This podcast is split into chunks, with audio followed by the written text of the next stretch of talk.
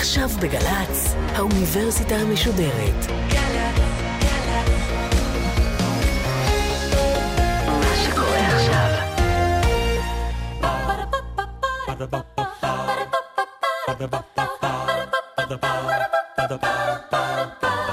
האוניברסיטה המשודרת מציגה מסע סביב רעיון, והסמסטר בחירה. והפעם הפרופסור מנחם בן ששון, נשיא האוניברסיטה העברית בירושלים, על בחירה חופשית ביהדות.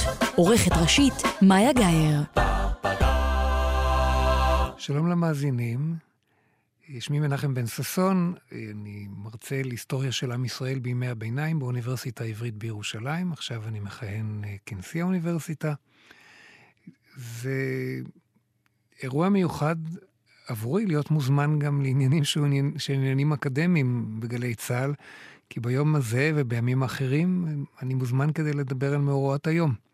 ואילו כאן אנחנו עוסקים באירוע שהוא יום-יום, או יומיומי, שימיו כימי העולם, והשאלות שמעסיקות את כל אחד מאיתנו כשאנחנו חושבים, מתחילות בשאלה, האם יש לנו בחירה חופשית? אנחנו לא נעצרים לחשוב עליה. אבל שאלת הדטרמיניזם, קרי, האם הדברים מוכרחים, האם הדברים נקבעים, האם הקביעה של מישהו על מה שמתרחש מסביבנו מונעת אותנו מלהחליט את ההחלטות? השאלה הזאת היא שאלה שמעסיקה כל בוגר, אבל לא רק בוגר. ילדים קטנים, בגיל הגן, הרבה פעמים שואלים את השאלה, אז מי מחליט? ואת השאלה מי מחליט הם מבקשים אה, להעתיק אליהם. הם מבקשים שתהיה להם היכולת להחליט, ולא רק לגננת, ולא רק להורים, באותם שנים שהם מצליחים לפתח את האגו. זאת אומרת, הפיתוח של האישיות של הילד, הפיתוח של האישיות של מי שאחראי למעשיו מנקודת מבטו של הבוגר, קשור בשאלה של אז מי מחליט? האם אני החלטתי את ההחלטה שלי, שואל הילד, האם אני החלטתי את ההחלטה שלי, שואל המבוגר, כשהסתבר לו שסדרה של מאורעות הובילו אותו לפתחה של תוצאה מסוימת, ואולי התוצאה הזו לא הייתה תוצאה רצויה?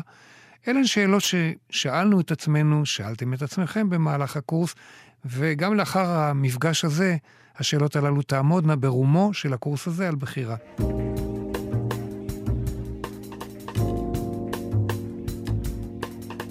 בעידן המודרני, שאלה של בחירה חופשית ניזונת מהמועקה שהמדע מטיל עלינו.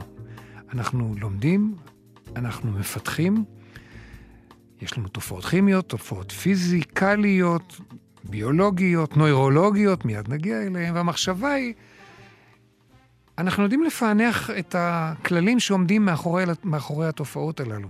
אבל רגע אחד לאחר שפענחנו, פיצחנו את החוקים, את הכללים, כשאנחנו חוזרים אל היום-יום שלנו, האם החוק הכימי הזה גם גרם לנו להחליט החלטות שהן מעבר להחלטות האוטונומיות שלנו? זאת אומרת, שהחלטנו אותן במו מחשבתנו, במו רצוננו, או שיש כאן סדרה של תהליכים מדעיים שניתחנו אותם בדקות, בשעות, בימים, או בדורות לפני שהגענו לפיצוחה של הנוסחה, שהכניסו אותנו לתעלה שהגבילה את הבחירה שלנו.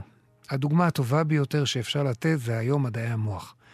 ולא לחינם אתם עוסקים במדעי המוח, או אנחנו עסקנו במדעי המוח, במדעי המוח ביותר מפגישה אחת כאן בקורס הזה, משום שהתחושה שאם אתה מחבר אלקטרודות למוחו של האדם, אתה יכול לצפות את הצעד הבא שהוא יעשה, או אם ידעת לנתח טוב מאוד תהליכים ביולוגיים, כימיים, גנטיים, ידעת לנתח את הדברים ניתוח טוב, אז אתה יודע לצפות היטב מה תעשה אותה אישה, או מה יעשה אותו אדם, אתה עומד מן הצד, ואתה יודע, זה ברור שהוא צריך היה להגיע להחלטה הזאת. זה המפגש הלא נוח של האדם המודרני ושל ההוגים המודרניים, הפילוסופים המודרניים, אל מול המציאות שנראית כאילו, כאילו היא מוכתבת על ידי חוקי מדע, ואת חוקי המדע היום אנחנו יודעים לפצח. האמת היא שהשאלה הזאת לא רק מעסיקה את המדען המודרני, היא מעסיקה גם את הפילוסוף היווני.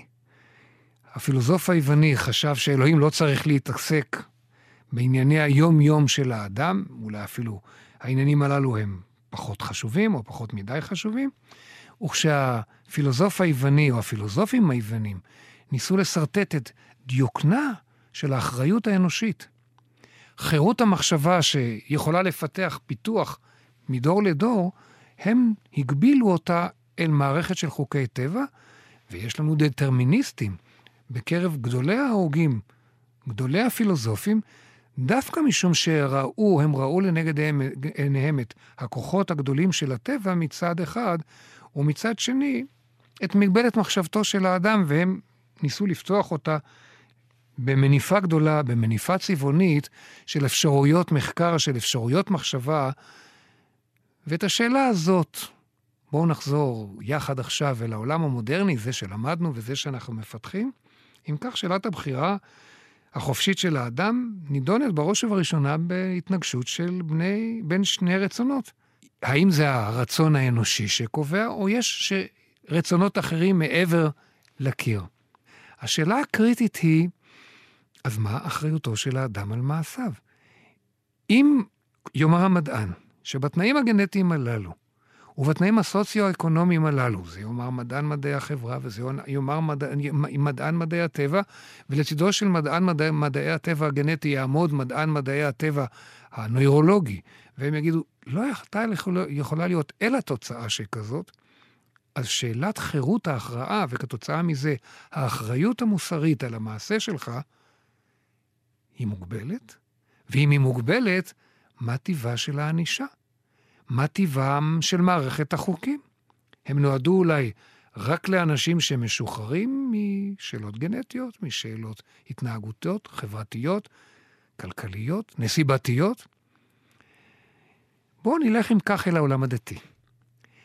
אל העולם שבו נוצרה הפילוסופיה, ההגות הדתית.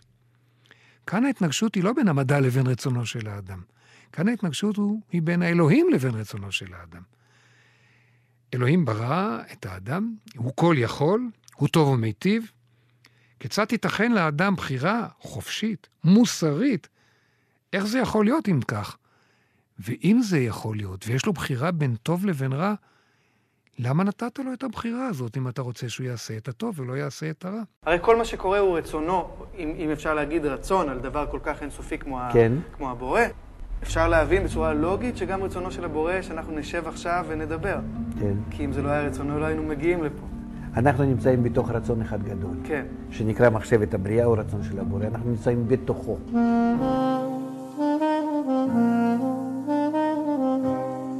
השאלה הזאת, כדיון מובחן, מתחילה בימי הביניים, ונגיע אליה, אבל נפתח את פסוקי המקרא. שאלת הבחירה כשאתה קורא אותה במקרא, ונקרא מבראשית א' בצורה מסודרת, אבל תכף נגיע ליחזקאל י"ח, כשאתה קורא את הפסוקים הללו, אתה שואל את עצמך, בסיפור עץ הדת, הרי זה אקט הבחירה הראשון של האדם.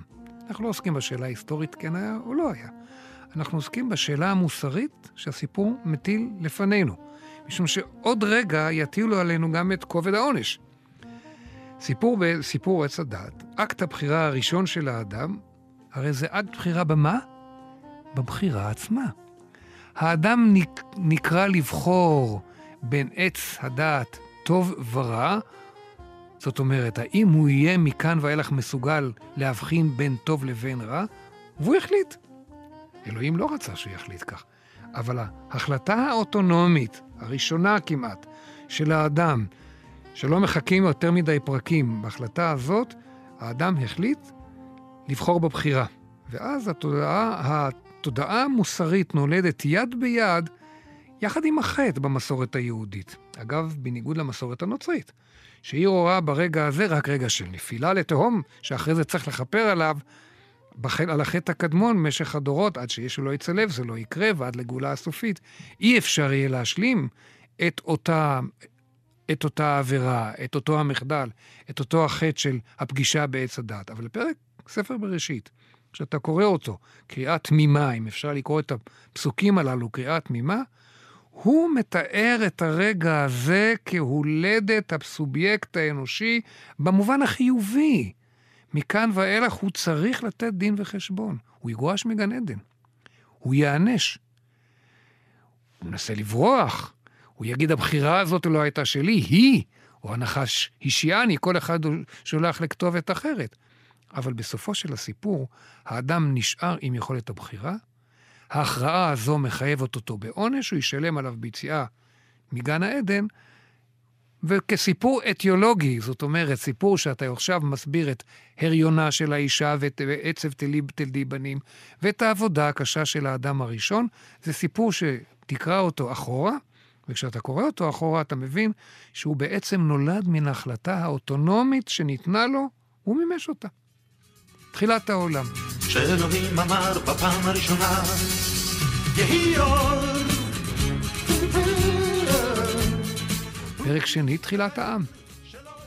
אם באמת, ושוב, אני לא יורד לשאלה ההיסטורית כן או לא, אבל סיפור יצירתו של עם בחירה, סיפור היצירה הזה נולד נוכח מינימום בחירה של העם הזה, כי הוא עם של עבדים. היציאה שלו מעבדות לחירות היא יציאה קשה. טוב מותנו במדבר, הם אוהבים את הקישואים ואת הבצלים ואת השומים של מצרים. כי עבד נוח לו בהפקר, כי ההכרעה שלו היא הכרעה מוגבלת, כי האדון מחליט בעבורו ונותן לו את אשתו ואת ילדיו, אבל משה יוציא אותם. הזעקה מגיעה לשמיים. מכירה של החופשה, מכירה של היציאה מנבדות, מעבדות לחירות, היא הבחירה. לכן כשהם יוצאים ממצרים, הם יעמדו מול ההר וישאלו אותם, אתם רוצים לקבל או לא לקבל אצלכם מערכת חדשה של מחויבויות? והתשובה היא, חייבת להיות כל אשר נעשה ונשמע, או בהתחלה כתוב נעשה, ואחרי זה בפסוקים האחרים נעשה ונשמע, והמדרשים אחרי זה ינסו להוציא את העם ויגידו לו שלא הייתה להם ברירה, כפה עליהם הר כגיגית. אז זוהי גישה שאומרת שהבחירה היא מצומצמת. אבל כשאתה עומד, עומד עם עם יכולת בחירה, הוא יוצא לדרכו, יש לו ייסורים וחבלים קשים מאוד לצאת להיות עם חופשי. כפי שאומר את זה הרמב"ם, אתה לא יכול להוציא עבד מבית עבדים, להגיד לו, תרחוץ את ידיך מן הטיט ותהפוך להיות איש חופשי. וחופשי פירושו של דבר חופשי בהכרעותיו. אבל החופשי הזה הולך וייווצר. You are not worthy to receive these Ten Commandments. We're gathered against you, Moses. You take too much upon yourself. וכשמסתבר שהדור הזה לא מסוגל להחליט החלטות חופשיות, אז הדור הזה ימות במדבר, ייוולד דור חדש שיוכל להיות דור חופשי, שיצא לארץ משלו ולהכריע את ההכרעות שלו כהכרעות ציבוריות. אבל מול העם הזה, ומול מנהיג שבוודאי בוחר את חייו להרוג את המצרי ולברוח, ואחרי זה בצו האלוהים לחזור, ומנסה להתחמק, מול, הס... מול הקטע הזה עומד מנהיג של אומה חופשית, פרעה. הוא בעל יכולת הבחירה המרבית, הוא אלוהים. ופרעה עומד בפני הבעיה שנשנלת ממנו הבחירה. הקשיית ליבו של פרעה פותחת בפני ההוגים, וזה יקרה לאחר מכן, תפתח בפני הפילוסופים מאוחר יותר, שאלה של איפה בחירתו של פרעה. מפשוטם של פסוקים, אין לו.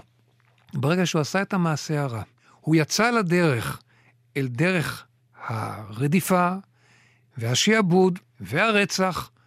ברגע שהוא מנהיג עם בצורה שהיא צורה בלתי תקינה בעליל, כוח עליון שולל ממנו את הבחירה וזה אפשרי.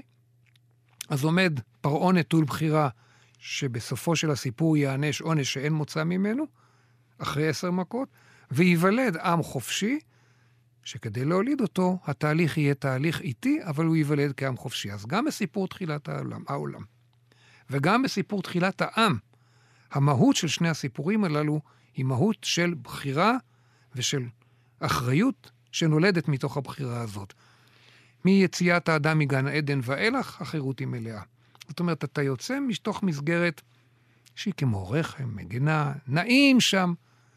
וברגע שיצאת כאדם, ברגע שיצאתם כעם, אתם אחראים. והאחריות היא אחריות שממילא ייוולדו החיים שהם חיים נכונים וחיים נכוחים, והיהודים בימי הביניים ידעו לפצח, ההוגים של היהודים בימי הביניים, ידעו לפצח את התעלומה הזאת, מה טיבה של הבחירה. מה טיבם של הפסוקים, כי אי אפשר למחוק אותם. איך אפשר לקחת דבר שנראה כבחירה ולצמצם אותו, כי ככה לכאורה אומר הכתוב.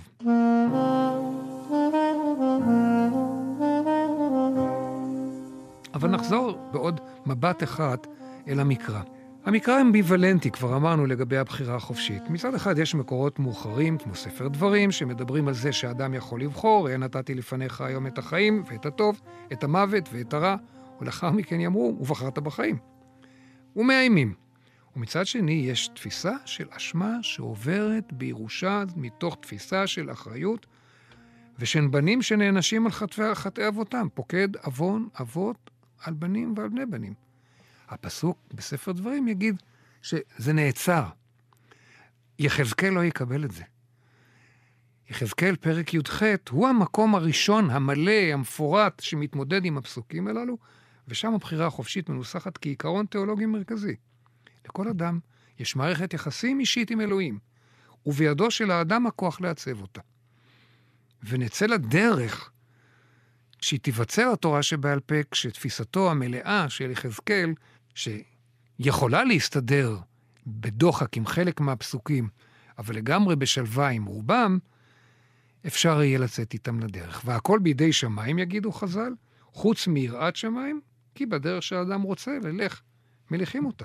הבל הבלים אמר קהלת, הבל הבלים הכל הבל. ובאותו המהלך המקראי, אחרי יחזקאל אה, בפרק י"ח, ואני לא עכשיו נכנס לשאלה מי, מי כתב מה ומתי, קהלת מצילה, מציגה את הדילמה. אתה קורא את קהלת, אתה מתחיל אותה, ונדמה לך שהמלך שבירושלים, קהלת, שהיה המלך בירושלים, יבוא עם האמיתות המובחנות ביותר. ואחרי ההבל, ועוד הבל, והעולם שמתגלגל בעצם בצורה דטרמיניסטית. הכל הולך והכל בא, הוא מתגלגל למקום שהוא מתגלגל.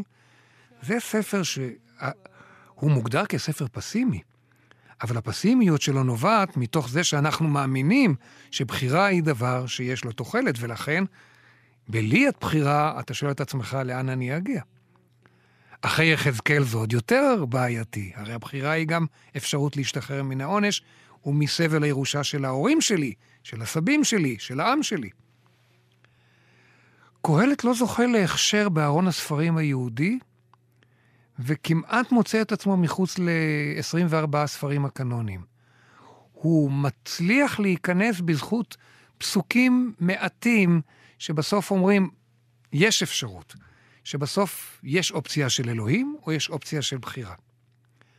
אבל מההתחלה, מן ההבל ההתחלתי, עד לפרק של הגרונטולוגיה, הפרק האחרון שמתאר איך בעצם האדם מאבד את חייו, מאבד את הטעם, ועד לכך שנרוץ אכד אל המבוע, עד לפסוקים האחרונים של ספר קהלת, הספר כולו מציג עולם דטרמיניסטי, שאפשר היה לשחרר אותו בזכות פסוקים ספורים.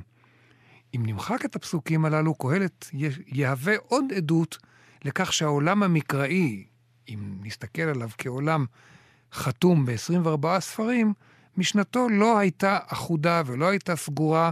ליחזקאל יש תשובה אחת, לקהלת יש חוסר תשובות, ובסיפורי המקרא, בסיפורים האתיולוגיים או ההירואיים, המיתיים של ספרי המקרא הראשוניים, גם שם מתרוצצות יותר מאשר מחשבה אחת לשאלת, ה, לשאלת הבחירה.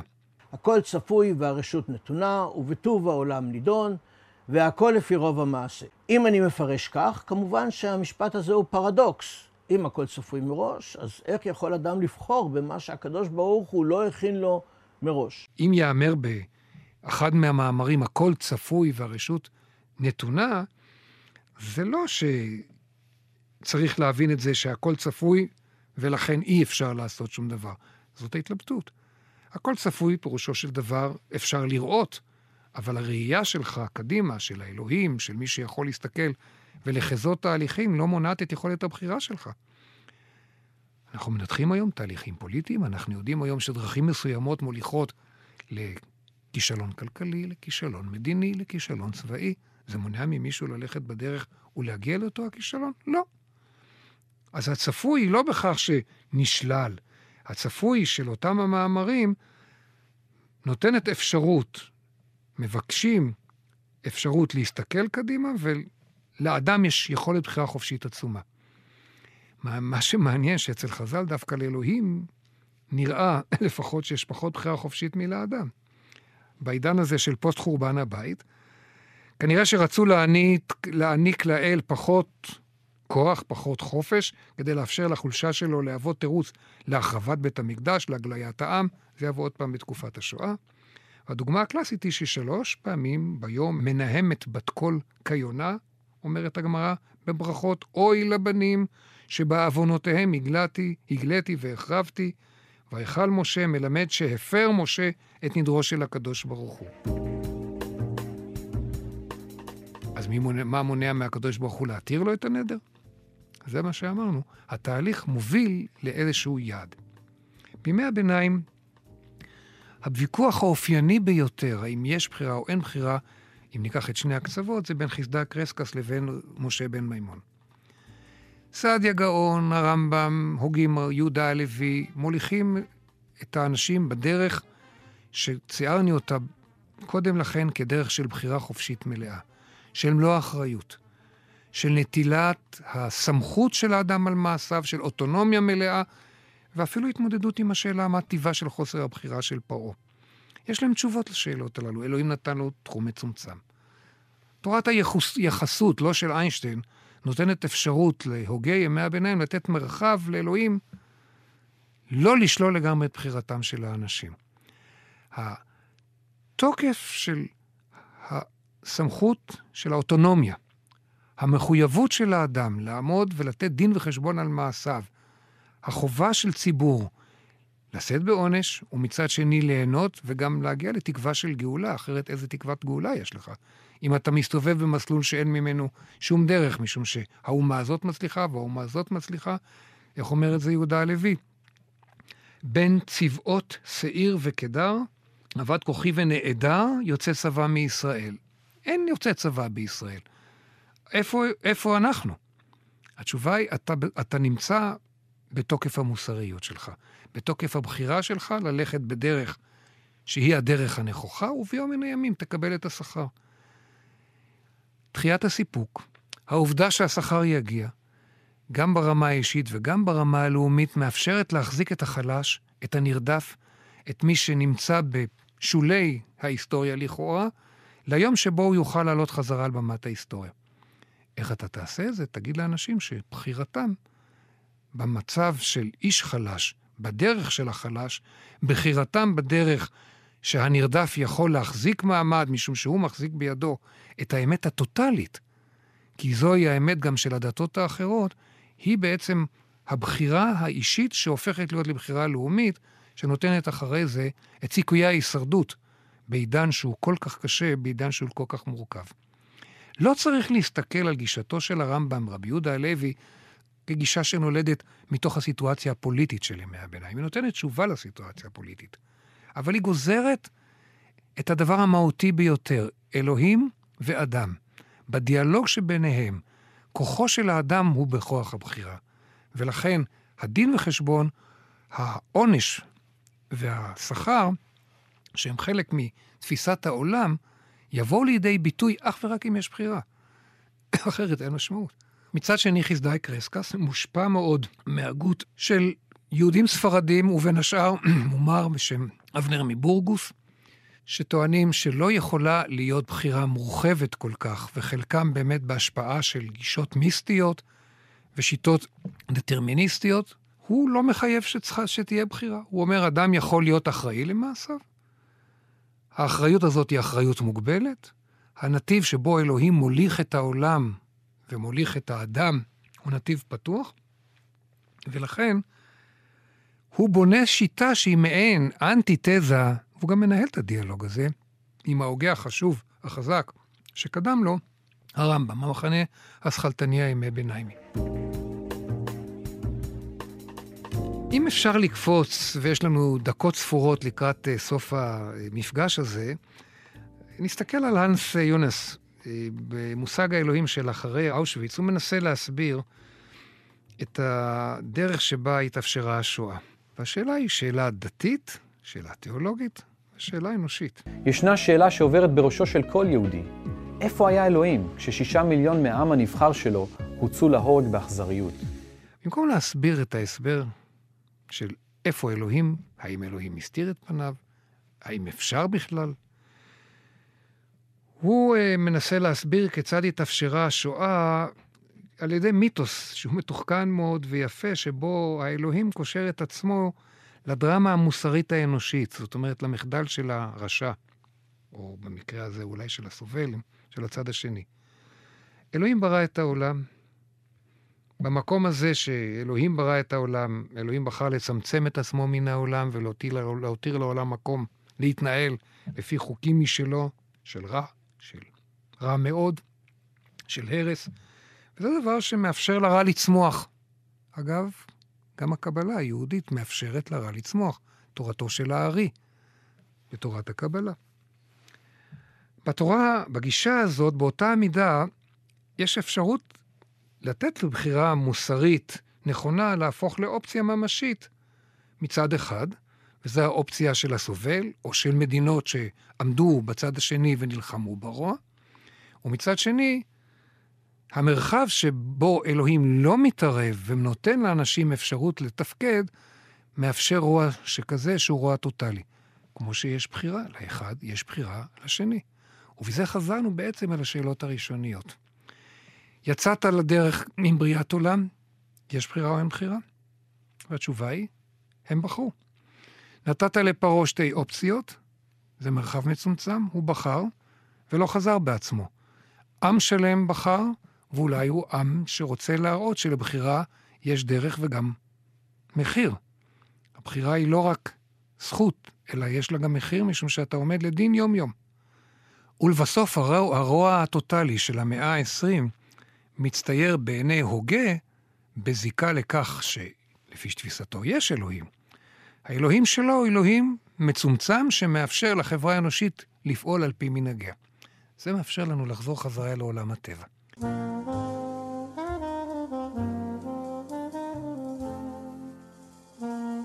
כשיצאנו לדרך בתחילת המפגש היום, דיברנו על המפגש שבין אדם לכאורה לבין צמצום הבחירה בגלל חוקי הטבע שהוא מגלה, בגלל היכולת שלו לראות מהלכים כבלתי נמנעים.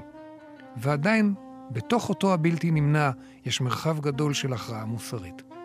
ולכן, בכל מיני, בכל מיני הזדמנויות, כשאתה שואל את השאלה הזאת, לפחות בנקודת מבטו של המחנך, בין אם הוא מחנך ימי ביניים, בין אם הוא מחנך של, של העת החדשה, המחנך מוכרח להחזיק בידיו את אופציית הבחירה. לא משום שהיא אמת, אלא משום שזוהי הדרך שבה אפשר להוליך את הדור, את הילדים, את הוריהם, את הציבור, ולבקוש לפחות מהם שיהיו אחראים על מעשיהם.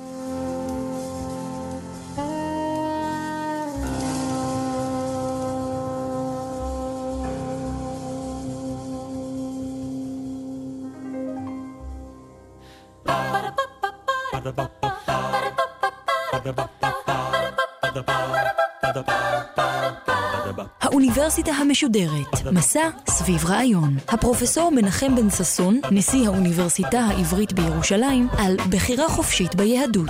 עורכת ומפיקה, דרור שדות. ביצוע טכני, מיכאל בקלור. מפיקה ראשית, אביגיל קוש. מנהלת תוכן, מאיה להט קרמן. האוניברסיטה המשודרת, בכל זמן שתרצו, באתר וביישומון של גל"צ, וגם בדף הפייסבוק של האוניברסיטה המשודרת.